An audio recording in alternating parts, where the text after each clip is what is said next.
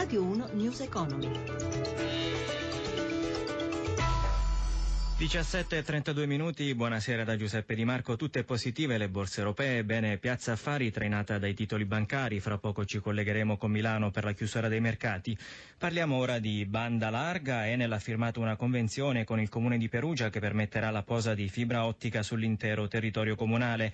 Oggi è partita la sperimentazione, come spiega l'amministratore delegato di Enel Open Fiber, Tommaso Pompei, nell'intervista di Roberto Pippan. Sono installazioni pilota perché l'avvio commerciale vero e proprio ci sarà agli inizi del prossimo anno quando il 50% delle case sarà cablata e prevediamo di completare la cablatura di Perugia connettendo l'80% delle unità immobiliari entro il primo quadrimestre del uh, prossimo anno. La cosa più interessante è la collaborazione che abbiamo instaurato con l'amministrazione comunale che ci ha facilitato. Vogliamo ricordare a che cosa serve la banda larga? La banda larga serve alle imprese che vogliono competere perché mettiamo a loro disposizione un'infrastruttura attraverso cui possono acquisire informazioni e vendere i loro prodotti sulla rete. Serve alle persone per poter utilizzare i servizi, siano essi lo scarico di un videofilm, di un videogioco o, o l'interazione con l'amministrazione comunale. Rispetto ad altri paesi siamo in ritardo. Dopo Perugia, quali saranno le tappe successive verso un'estensione totale che dovrebbe riguardare alla fine tutto il paese? Abbiamo annunciato un primo programma che copre 10 città, poi seguiranno tutte le altre, parteciperemo alle gare per eh, la realizzazione di questa infrastruttura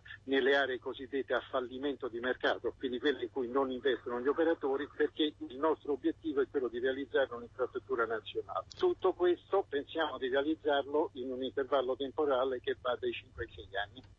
Aumenta il riciclo di rifiuti elettrici ed elettronici in Italia, il servizio di Sabrina Manfroi dalla sede di Milano. Un passo avanti nella gestione dei rifiuti elettrici ed elettronici. Nel 2015 la raccolta di apparecchiature in disuso come frigoriferi, lavatrici, televisioni, forni e cappe è aumentata del 3% rispetto all'anno precedente a oltre 78.000 tonnellate. È quanto si legge nell'ottavo rapporto sulla sostenibilità ambientale presentato a Milano da Ecodom, il più grande consorzio del settore. Nonostante i dati però in Italia siamo ancora senza un'adeguata politica ambientale, come ci dice Giorgio Arienti, direttore generale di Ecodom. In Italia non esistono delle norme che stabiliscano come deve essere fatto il trattamento dei rifiuti elettrici e elettronici per farlo in modo rispettoso dell'ambiente. Grazie al recupero di questi materiali è stato possibile riciclare oltre 68.000 tonnellate di materie prime. Per fare qualche esempio, 47.000 tonnellate di ferro sono pari a 6 Tour Eiffel, mentre 1.600 tonnellate di alluminio alluminio permettono di realizzare 103 milioni di lattine. Ancora Giorgio Arienti. C'è stato un crollo del valore delle materie prime seconde e questo ha messo in ginocchio o in crisi l'intera industria del riciclo.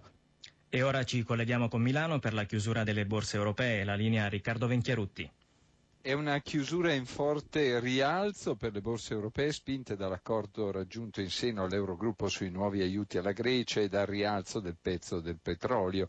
La buona apertura di Wall Street ha fatto poi il resto e così Milano archivia la seduta con un progresso dell'1,68% anche se non è ancora chiusa, Londra più 0,74, Francoforte più 1,47, ecco ha chiuso in questo momento Milano più 1,66, Parigi più 1,13%, 0,5%, oltreoceano Dow Jones più 0,95%, Nasdaq più 0,58%. A Piazza Fari in evidenza i bancari con le due protagoniste della fusione deliberate ufficialmente ieri, cioè Banco Popolare e Popolare di Milano, che hanno letteralmente strappato finendo con un più 8,5%, bene anche Telecom più 3,15% nel giorno dell'assemblea.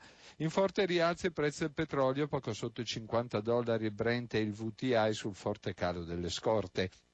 L'euro resta sempre sotto quota 1,10 nel cambio col dollaro, lo spread infine è in netta flessione a 121 punti base. Da Milano è tutto, linea Roma.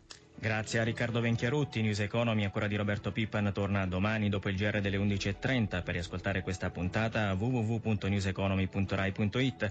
In regia Massimiliano Vasciaveo da Giuseppe Di Marco, buon proseguimento di ascolto con i programmi di Radio 1. Radio 1 News Economy.